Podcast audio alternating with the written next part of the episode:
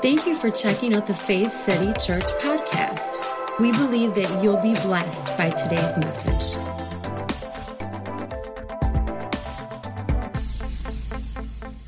I believe today that we're going to look into some things that are going to help you. So let's turn to Colossians chapter 3. Colossians chapter 3.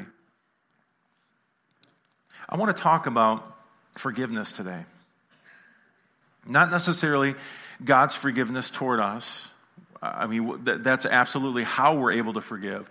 But I want to talk about forgiving others. And sometimes this can be a heavy subject, a heavy thing to tackle. But I just, really for the last week, this has been in my heart. I've really been feeling God talking to me about forgiving others. Not that I had a personal issue with anybody, but just I felt this inclination. That's the Holy Spirit, I believe, saying someone needs to hear this today. And how many know it never hurts us to be reminded of what the Word says about us and about how we can function in life. Amen?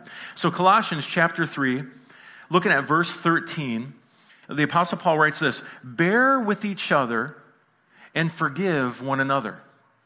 Bear with each other and forgive one another. If any of you has a grievance against someone, forgive as the Lord forgave you. Now, this is an important verse because first of all, it's saying to bear. In the Greek, that means to uphold. That means to endure. How many have had to endure somebody? It's saying you need to endure. You need to hold up. Despite how that person's acted towards you, will you hold them up? Will you lift them up? Will you endure? Will you empathize with them? Will you put yourself in their place and realize there may be someone who's hurt? And you know, sometimes hurt people hurt people. We've heard this, right? But it does happen. He says, bear with each other and forgive one another. Now, it's easy in church to hear that, forgive one another. Yeah, we get it. We're supposed to forgive. But then he goes on to say this: forgive as the Lord forgave you. Forgive as the Lord forgave you. This is important. This is key. We're going to look at this today. And then what's interesting is Jesus said this to his disciples in Luke chapter 17. He says, it is impossible that no offense should come. In other words, hey guys, listen up. I got something to tell you. Don't think you're going to go through this world and never have an opportunity to be offended. Wow, Jesus, thanks. That's a great, great scripture. You're dismissed. Why would Jesus say that? Because he gets humanity. He understands we run into issues. But yet, it says to forgive as the Lord forgave us. Eugene Peterson puts it beautifully here in the Message Bible. He says, forgive as quickly and completely as the Master forgave you. Quickly and completely. Say, oh me. Say, oh my. How is this possible? And regardless of what else you put on, wear love. You know, some people can say, yeah, this love stuff's great. God is love, I get it. Yeah, love. Give me something deep. I'll give you something deep. It's called love. Why else would we be challenged to measure his love? The height, the breadth, the depth, the length. Why? Why do we measure God's love? Why do we immerse ourselves and saturate ourselves in his love? So that you may know Jesus. You may understand God, who he really is. See, without understanding his love, he's just some big being in the sky. He's the Old Testament dude that just shot lightning bolts at people. Like, we don't quite get it.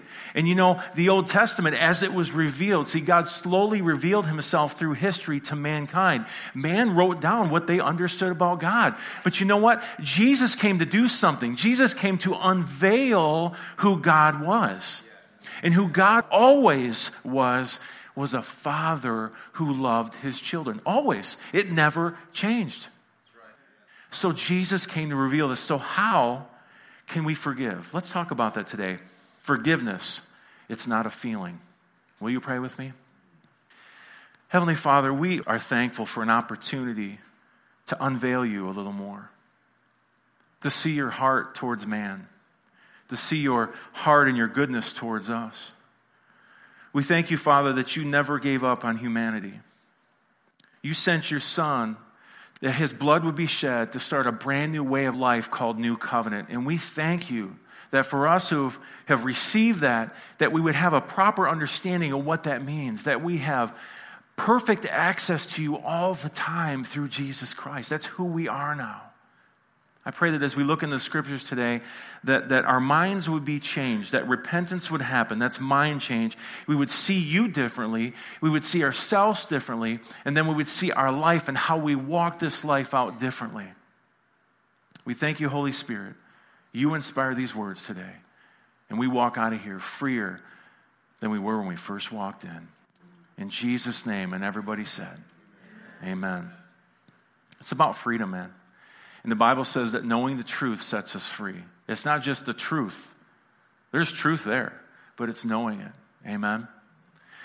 So I've told a lot of stories before about my life with two-wheel motorized bikes and three-wheelers. How many remember some of these stories?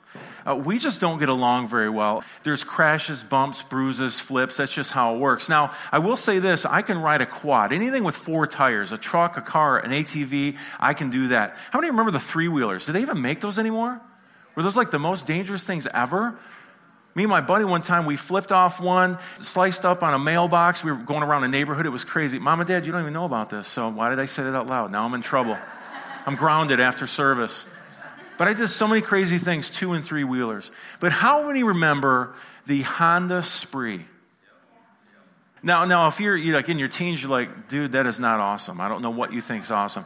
But I wish I had a picture of the mopeds before. They were like bikes with little motors on them, and you had to like pedal to get it going. What was cool about this, it was aerodynamic. It was sleek. They actually call it the Nifty 50. 50 cc's, Billy. Straight up, max 30 mph. 30 miles per hour, baby, like let's go. But as I was growing up, I wanted one of these so bad. I didn't want the old moped. I wanted this because it was sleek. It was fast, 30 miles per hour. It's probably all I could handle anyway. In 86 and 87, they souped it up a bit.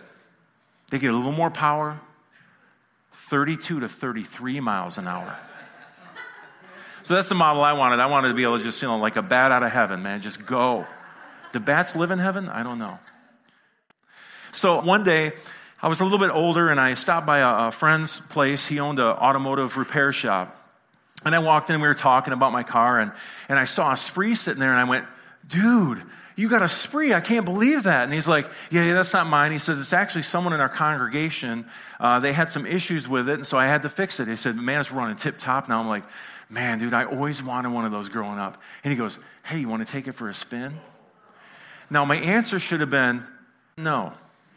There's no way I should be taking this for a spin right now. But as I tried to say those words, what actually came, I was like, yeah, dude, all day long. So he's like, here's the keys. And he says this to me. He says, now, you know how to ride one of these, right? My answer should have been, no. My answer was, oh, yeah, no problem. So I get on the Spree, man. Start it up. 33 miles an hour, folks. I'm ready. I'm ready to roll. You remember Harry and Lloyd in Dumb and Dumber? He's like, yeah, right? That's probably what I look like. I was dumber, though. So I peeled out on this thing, and his shop was on a really busy road, and so I started to approach the road, and I'm kind of getting my bearings as I'm going, and I'm getting closer to the road, and as I get close, I realize how close I am to the road, and I'm like, oh, and I find the brake at the last minute and kind of turn around, like, and I must have looked like just a moron riding this thing. He's like, dude, are you okay? Do you know how to ride this? I'm like, yeah, it's good. Just getting my bearings. It's all good. He goes, why don't you take it in the back parking lot and drive it around? I don't want to get you killed, and they have to tell your parents you're no longer with us. So I go to the back. So I'm cruising around the back on this thing. I'm like, okay, this is cool. I start getting a little faster and I get a little more comfortable with it. Well, at one point, I come around this curve, and as I'm coming back, in front of me, he's got this 4x4 truck. It's sitting there, and it's a ways off, and so I kick it up, and as I get closer, I'm like, oh, I better hit the brake. Now, I don't know what it is with me in two-wheeled vehicles, but whenever I go to hit a brake, I seem to hit the throttle. So I hit the throttle, and actually, I might have got a little wheelie out of this baby. And I freaked out, and he goes, dude, slow down, slow down. Dude, hit the brake, stop, let off the gas. I'm like, okay, and then I hit it more. I'm white-knuckled, I can't let go. I know, I freak out all the time. I don't know what is the deal here. So literally, I'm coming closer, and instead of the brake, I hit full throttle. I smash right into the truck, but I don't hit the truck, I hit the big tire. I smash into it. I fly one way. The Spree, the beautiful Honda Spree, goes the other way. Crushed, smashed front end. Did I never tell you this story? No. See, these are... Now, if my kids are here, you always tell your parents these stories. Don't follow my example. Do what I say. So I smashed into this tire. And, of course, he's like, oh, my gosh, what are you doing? Now, this didn't even belong to him. This didn't belong to me. It was somebody in our congregation who probably, that's why they left. That's why they left the congregation. I forgot to tell you that. Yes. No, here's what happened. I smashed into this tire, and he comes up. He's like, I can't even believe what. I thought you said you could ride one. I was like, yeah, I did too. I smashed the whole front end, and it ended up being several $100s, which I had to pay for one little spree, no pun intended. So now I'm out hundreds of dollars over this. And he did fix it. He got it all together, gave it back. I don't think they ever knew because we're Christians. We don't tell. No, I'm just kidding. But it's crazy. I mean, I've had this happen with a dirt bike and now, you know, Honda Spree and an ATV three-wheeler. And when I freak out, you know, I mean, there's my son, Aiden, a couple weeks ago, he went over to one of his teacher's houses for the summer and they were hanging out stuff. I was told he was riding a dirt bike and he was like rocking and rolling. Like, I'm like, seriously, was he okay? I'm freaking out. I was like, yeah, he doesn't freak out like you. But what is it about when I'm riding the bike, if I would just let go, like I would hold on to the throttle. I wouldn't let go. And because I didn't let go, what happened? I ended up in a wreck. I ended up in a crash. You know, a lot of times in life, we have offenses come our way. And for some reason, we can't let go. You know, God's saying, let go of this. Release the person. Let them off the hook. But we can't let go. We say, I can't. I'm freaking out. They owe me an apology. They owe me something. Why did they do this to me? And we can't let go. Now, I'm not downplaying what they did. It could be an issue that was completely wrong, uncalled for. But what we do in life is we hold on, we grip, we can't let go. Next thing you know, we're laying on the ground. Our life, our emotions are smashed. And we're laying there looking up going, what happened to me? What happened in this situation? Just like me with the Honda Spree and the dirt bike and the ATV three-wheeler, we can't let things go, and then we get hurt. We get crushed. And so I want to talk about that today. I want to talk about this idea of forgiveness because, like I said, forgiveness, it's not a feeling. Now, the word forgiveness, it means to do a favor, to show oneself gracious, kind and benevolent, to grant forgiveness or pardon. This is what forgiveness is. I remember a few key times in my life where I let things go further than they should have. I had people who offended me, people who did me wrong. I mean, legitimately wrong. And it may have been embarrassing. It may have been humiliating. It may have been I was stolen from, whatever these things are. But I let it taint me because I wouldn't let go. And what happens, it taints you. It tainted me to the point where I would hear that person's name and I would become angry. I'd be overwhelmed with this feeling of just, oh. See, we call it bitterness. See, it's one thing to be unforgiving, but if we let it fester, it turns into bitterness. And I'm telling you, bitterness will kill you. It will eat you alive. Why else would Jesus say through the apostle, forgive as the Lord forgave you? Why would he say that? Because he knows our makeup. He knows our emotions. He understands what happens when we hold on to things in our life. And he's saying it's so much better to let it go. Let the person off the hook. But they owe me something. I understand. But if you let them off the hook, this isn't so much about them. It's about you. Do you know they have evidence scientifically that people who harbor bitterness contract disease, have ailments in their body. Have you seen people like this? They can't say a kind word. They have these glasses they put on that are tainted because of offenses, maybe several, and they can't even see people straight. They can't see things right. You might give them a compliment, and they're like, what do you mean by that? See, it gets to a point where then it even in your physical body affects you. And God doesn't want us to go through those things. He says to forgive as the Lord forgave you. In Luke chapter 17, verse 1, we read this just a minute ago, but look at this again. It says, it is impossible that no offenses should come, but woe to him through whom they do come. One translation says this: things that cause people to stumble are bound to come. Jesus is cluing us in on something. He's saying, this is going to happen. He's saying, you're going to have an opportunity.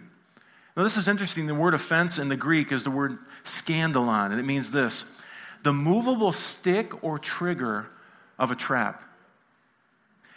An impediment placed in the way and causing one to stumble and to fall. In other words, it's a trap. Every time an offense comes, an offense is a trap. It's a trigger. Will you take the bait? Will you not take the bait? Now, I'm not trying to diminish bad things that have happened to you. There's things in your life, maybe you were so young, there's nothing you could do about it. People took advantage of you. I hear what you're saying. I understand. I'm not downplaying that. God's not downplaying that. But what he's saying is the only way for you to get through this process and to move on is to release that person. Give that situation to him. This isn't Christian cliche. This is truth. Science, isn't this amazing? Science constantly proves the word of God to be correct. Science constantly proves God to be right about us. Why? He's our maker. He designed us. He understands us. So he's saying something here. Learn to forgive. Learn to let go. Are you following me so far? So there's always an opportunity to take offense. How many can agree with that statement? How many here would say, yes, I've had opportunity? Some of you are like, yeah, I had an opportunity this morning. The guy in front of me, we call him Sunday drivers. Could he please go the speed limit? Now that's small. My kids are acting crazy in the back seat. My wife, I don't know what's going on with her, but obviously it's her issue, not mine. Wake up, guys, it's probably you. It's her hormones. Yeah, you have them too. But see, all these things happen. We have opportunity to become offended. But he says to do it quickly and thoroughly. We forgive quickly and we forgive thoroughly. Why? It's for our benefit. In fact, the Apostle Paul wrote this to Timothy in 2 Timothy chapter 3. We're going to look at verse 1 and 3. He says, remember this, in the last days there will be many troubles because people will love themselves, love money, brag, and be proud. They will not love others. How many have seen that? But this is huge right here. They will refuse to forgive. Refuse to forgive and will not control themselves. He's saying that they're completely unwilling to forgive. When we see this, we have to realize something. We could fall into this category if we're not allowing Christ to live his life through us. It's so easy to say, I refuse to forgive. Now, it might not be like, I refuse because I don't want to do what God says. No, we say stuff like, well, I refuse because I don't feel like it. I'm not to that point. I'm working through it. I refuse because they don't deserve it. But it's interesting that we were told to love and also to forgive the same way he loves and forgives us. How does he love us unconditionally? How does he forgive us unconditionally? Think about that for a minute. While you were yet a sinner, in Adam, sin nature, separated from God, it said Christ died for you. He's not willing that any should perish, but that all experience eternal life with him. Before I apologized, before I was sorry, before I felt bad about my life, he took care of it. He forgave me. And all I have to do is receive forgiveness. I say, wow, God, you're so good. You already provided this. I didn't even apologize. I didn't even say I'm sorry because, I used to get hung up on that. Well, when they say they're sorry, then I'll forgive them.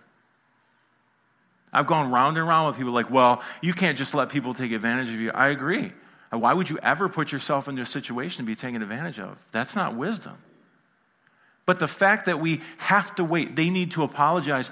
Have you ever had, oh my gosh, it's worse for spouses, right? I've had times where my wife and I were getting into it, getting a little bit heated, and like she, I don't know why she's the first one to say, I'm sorry. I wish she wouldn't be, but she says, I'm sorry. And I'm like, no, I didn't hear that. I still want to be irritated right now. I want to be frustrated with you. You just said you're sorry, and now I'm a Christian, so I got to forgive. Oh, I wanted to vent a little bit. I wanted to feel a little bit. I wanted to make her feel that pain she made me feel. Am I the only one here that does that?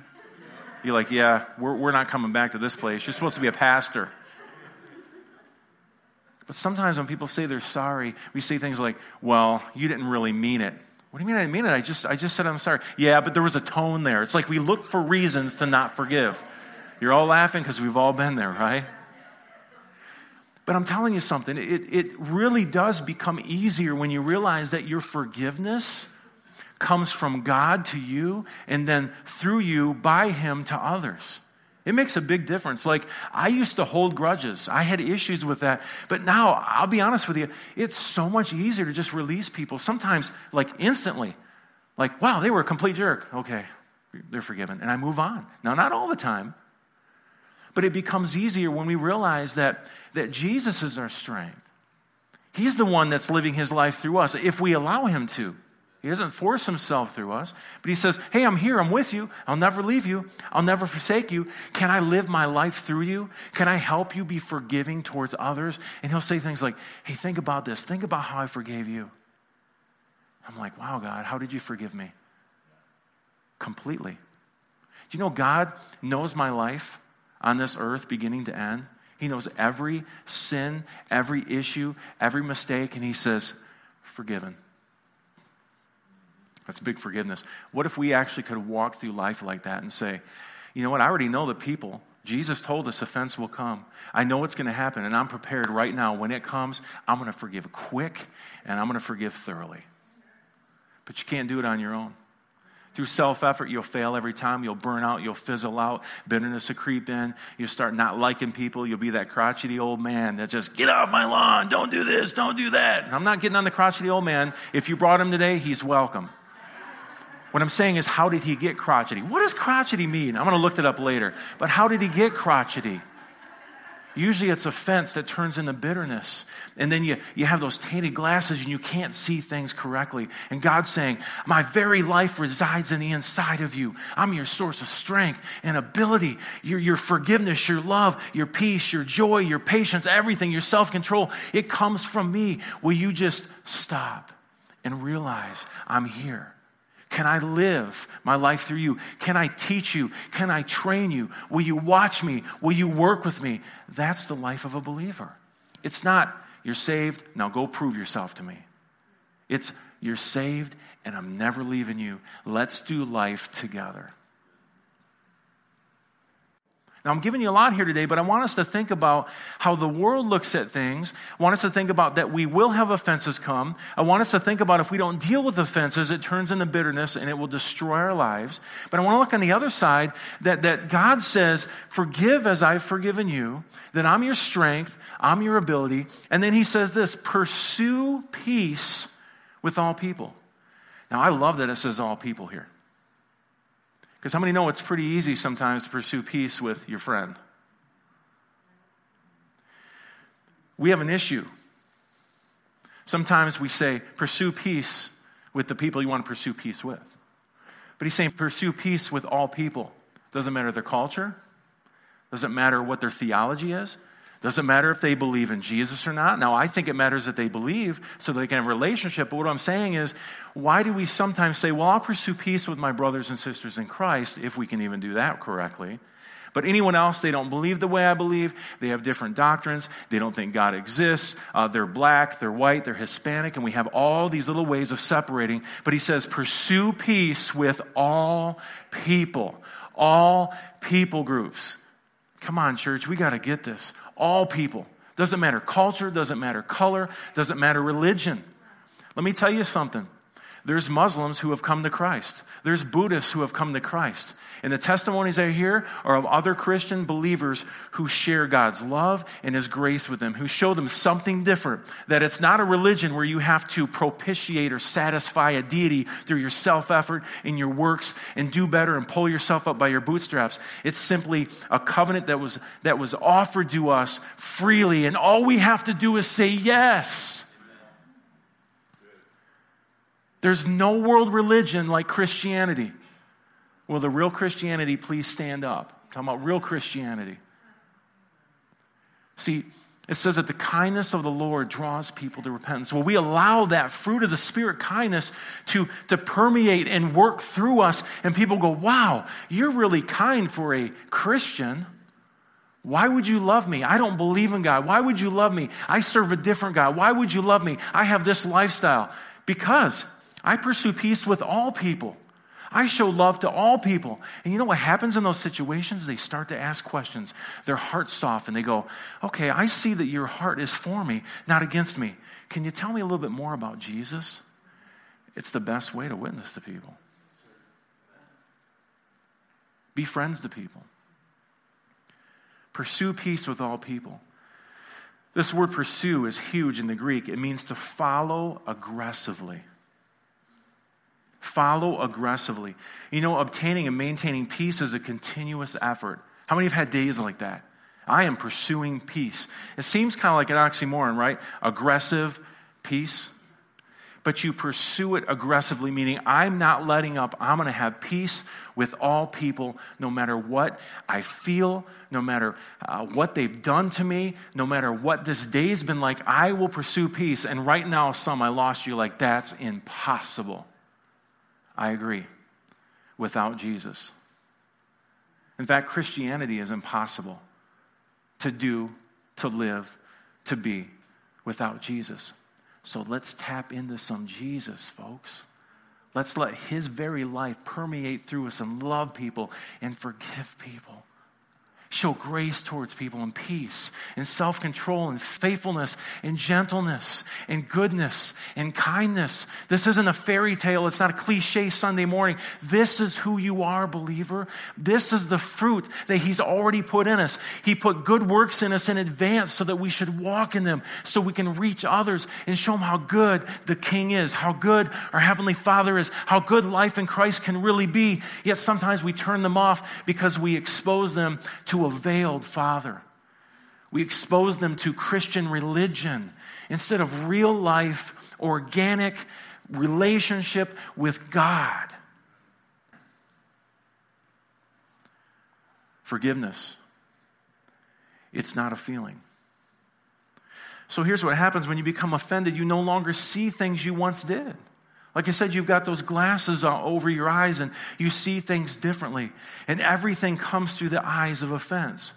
So why is it that we pursue peace and walk in forgiveness? As believers, why are we asked to do this? Now, some may answer this. Well, because that's what a good Christian should do. I mean, I'm a Christian after all, so I got to forgive you. You know, I've jokingly said that. Well, I don't got to like you, but I got to love you, right? And we say, and we think it's funny and cute, but the truth is, you actually learn to like some people once you start loving them. Because what you do is you see past that facade. You see past that. Some people are like, yeah, I'm big time, I'm awesome, and I'm tough guy. Other ones, they just complain all the time. Other ones, they're against God. Other ones, they have an issue with people, but you start to see through the heart of the matter. You see the heart of people, and then you have that same love inside you, that God is love, and you start to see through that and go, wow, Holy Spirit, how can I help soften their heart? How can I help them see who you really are? And you actually get a heart for people. It's amazing. It's like you suddenly start acting like, oh, what's his name? Jesus. You start acting like Jesus would with people, and it's like, what am I doing? This is out of character for me. Oh, wow, baby, you're walking in the fruit. You're walking in the goodness. You're walking in the good works. That's who he's made you to be. You're righteous. You're holy. You're pleasing. You're acceptable. You're a lover of people. You forgive people quickly and thoroughly. And you're like, what is going on? You're allowing God to transform your life. See, he transformed it on the inside. But we're told to work out our salvation. You're working all that stuff he worked in onto the outside, and before you know it, you're acting ways you never acted before. You're treating people with dignity and respect and showing them love, and you're like, wow, this isn't even me. There's testimonies of guys here who were hard. And when God got a hold of them, they were the softest person you'd ever know. It's amazing what God's love does. But see, we can forgive because he first forgave us. Amen? But we also can forgive just as he forgave us. So again, you know, it's not about I'm a good Christian. It's the Christian thing to do. It's that self-effort and good works mentality. That's not what it's about. I'm not saying good works aren't important. What I'm saying is that should not be the motivation. The motivation should be he forgave you. He loved you. I forgive others. I love others. See, he's our fuel for change. He's our fuel to be motivated in life. Others say things like this. Well, if you don't forgive others, your Heavenly Father won't forgive you. Now, I know Jesus prayed a prayer. Forgive us as we forgive others. That's a death sentence, folks. This was Jesus under the law talking. Do you know later in the scripture, it says, we just read it, forgive others as I've forgiven you. So it's not about, if I don't forgive this person, God will never forgive me again. He's already forgiven you completely for eternity, like it's done. And when you wake up to that, you go, wow, I'm forgiven? Like for the rest of my life, it's a done deal? Well, man, I'm going to pass it on. I'm going to forgive others quickly and thoroughly. The Bible answers this question really in Colossians chapter 3. We had read verse 13. I want to bump up to verse 12 and read it all together. It says, therefore, as God's chosen people, holy and dearly loved. Now catch on to this. If you're a believer, wave your hand. If you're a Christian, okay? He's talking to you. As God's chosen people, say, I'm chosen. Say, I'm holy. I'm dearly loved. He says, clothe yourself with compassion, kindness, humility, gentleness, and patience. Then he goes on in verse 13, he says, bear with each other and forgive one another if any of you has a grievance against someone. And then he says, forgive as the Lord forgave you. Now, the reason that we read verse 12 is to get context. How is it that we can show things like compassion and kindness and humility and gentleness and patience? How can we bear one another? How can we lift each other up? How can we endure one another? How can we forgive as the Lord forgave us? Right here, by saying, I'm a chosen person. I'm God's child. Wait a minute. I'm holy. What's that mean? I'm set apart. I'm his. I'm God's son. I'm God's daughter. And then to realize that you're dearly loved. See, this is the feel. When you walk through life realizing, Daddy God, that's my father. He loves me, no conditions. He loves me beyond anything I could imagine. In fact, I'm told to measure, to immerse myself, and to try and measure how big his love is. When you do that, suddenly you'll clothe yourself with compassion, kindness, humility, gentleness, and patience. Sounds familiar. Sounds like the fruit of the Spirit, doesn't it? There's 2 points from this verse. Number one, why do we do this? Why do we forgive? Because that is who we are. If you're a believer here today, say that I'm a forgiver. Say it again, I'm a forgiver. Number 2, forgive as the Lord forgave you. How did he forgive us? I've said it in several different ways, but what does the writer of Hebrews say? In Hebrews 8:12, he says, this is God speaking, they'll get to know me by being kindly forgiven. In other words, they'll know who I am by how much they realize my forgiveness to them. When you realize that you're completely and totally forgiven by God, what happens is you go, wow, I'm starting to get to know who God really is. And then he goes on and says, with the slate of their sins forever wiped clean. That's amazing, folks. Because even the Jews didn't have it that good. Once a year, they had to offer a sacrifice that would cover sin, and they were giddy. They were happy when they left the temple. They're like, woo, my sins have been covered for another year. But Jesus completely wipes the slate clean, and we walk around with heads low going, oh, I wish I was worthy. I wish I was good enough. I got so many issues in life. He's completely forgiven you. And when you awaken to your righteousness, who he's really made you to be, you'll start to see yourself acting differently, but not until then. So let's turn to Matthew 5. I want to wrap up in Matthew 5 today. Jesus says something that seems impossible. It really does. But through him, I believe that we can walk this out. Matthew chapter 5. And look at verse, we're going to start with verse 44. Now this is Jesus talking. Now again, this seems impossible. Listen to what Jesus is saying. He says, I'm telling you to love your enemies. How many have been doing a good job of that lately, right? I'm telling you to love your enemies. Let them bring out the best in you, not the worst. When someone gives you a hard time, respond with the energies of prayer. In other words, when someone does something wrong, you go, Dear Jesus, Heavenly Father, I'm going to talk to you for a minute about this. And then he says, for then you are working out of your true selves, your God-created selves. This is what God does. He gives his best, the sun to warm and the rain to nourish to everyone. Regardless, the good and the bad, the nice and the nasty. If all you do is love the lovable, do you expect a bonus? Anyone can do that. If you simply say hello to those who greet you, do you expect a medal? Any run-of-the-mill sinner does that. And he says this, in a word, what I'm saying is, now listen closely, grow up. He's not yelling at us and saying, grow up. He says, you're a saint. Realize who you are. True maturity comes from realizing who you are and then accepting responsibility of what he's given you and what he's done for you. He says, grow up, you're kingdom subjects. I love this. Now live like it.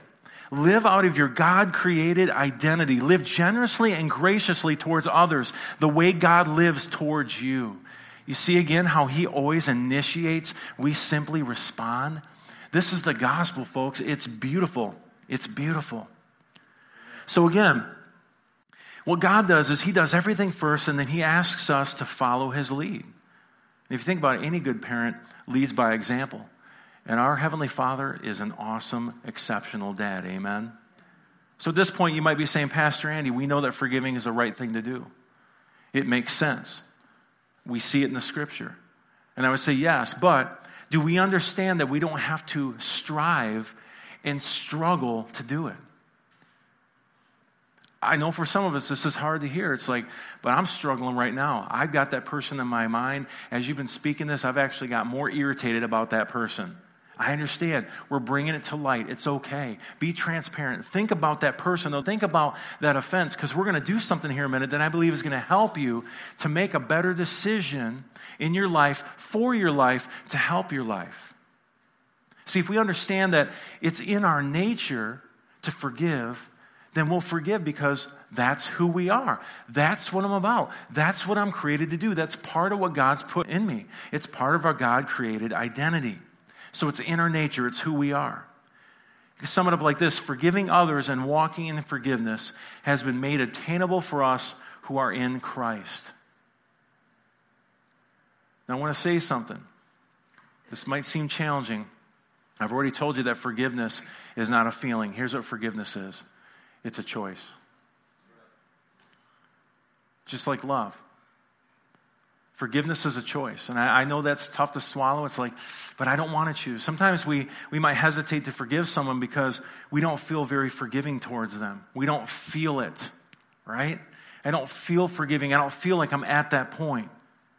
We might still feel a great deal of anger toward them.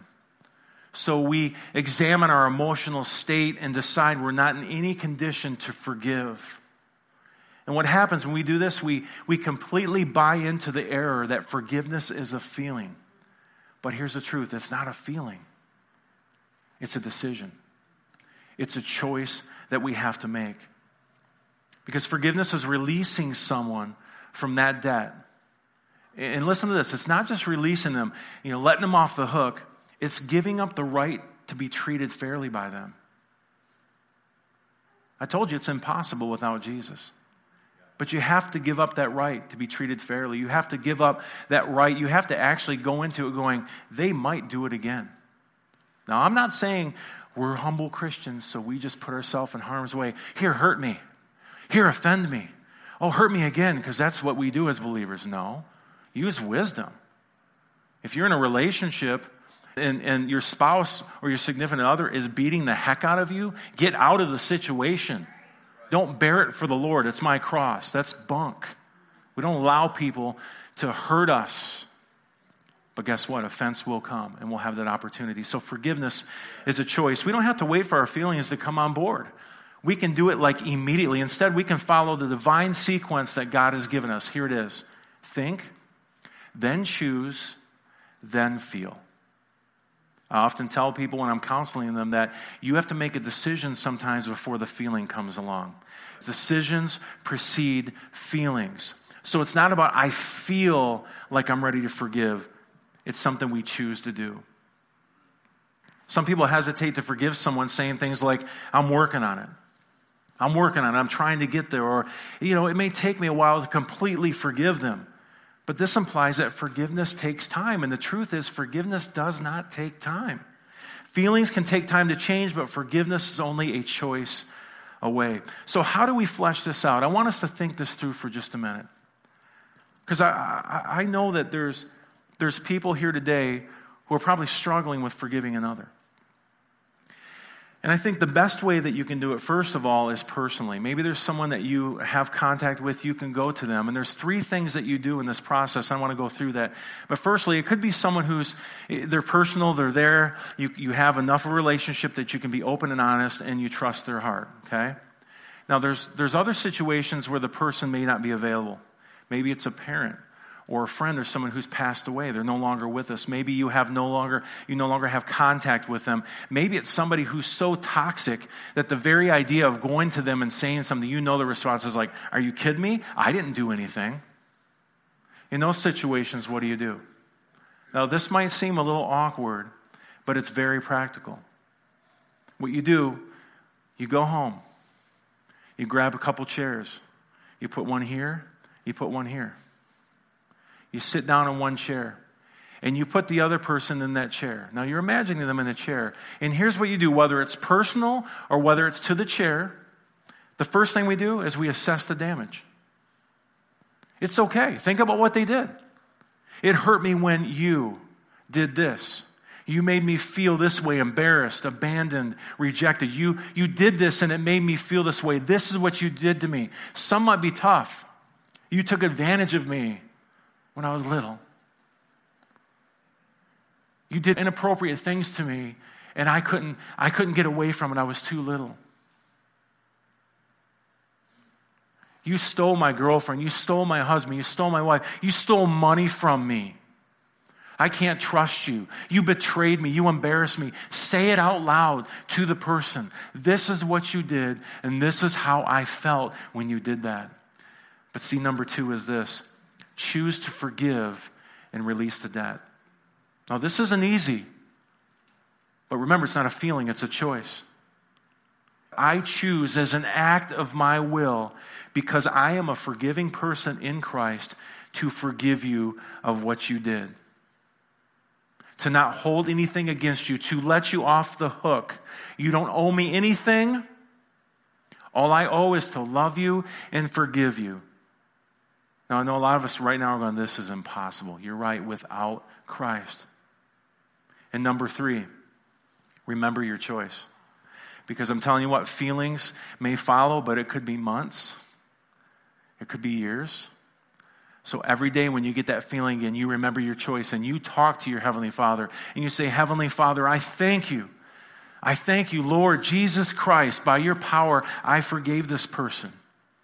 I thank you for the opportunity that I can forgive this person despite what they did, and name that offender. This is important. And say, I need your help, Holy Spirit, today as I go through this process, because the feelings aren't lining up with the choice that I made. But remind yourself of the choice. So what's number one? We assess the damage, what you did to me. We say it out loud. Number two, we choose to forgive and release the debt and say, you no longer owe me anything. I give up my right for an apology. I give up my right to say you owe me something. And number three, we remember the choice on a daily basis if that's what it takes. See, forgiveness, it's not a feeling. Forgiveness is a choice. Amen. Will you pray with me? Heavenly Father, we thank you so much for your love. We also thank you for your forgiveness towards us. It's because you've forgiven us that we, out of that, can forgive others. I pray for every person here today that's struggling with this.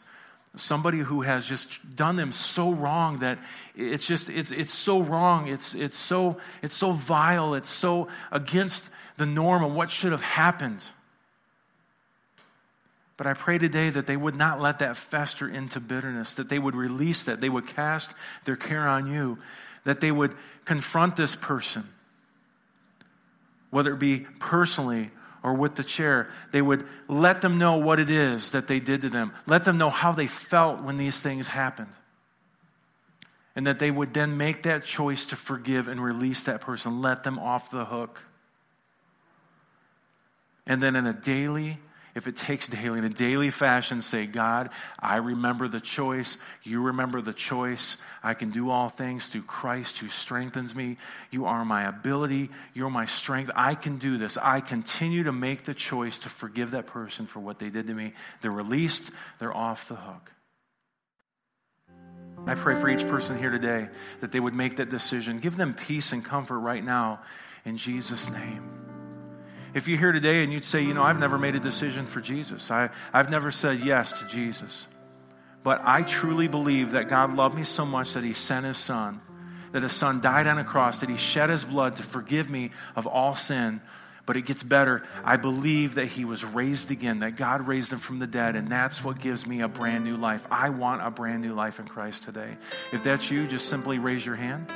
Just a couple seconds, just raise your hand and to say yes to Jesus, yes to new life in him. I thank you for every person here, Heavenly Father. I thank you that today changes happen in their life.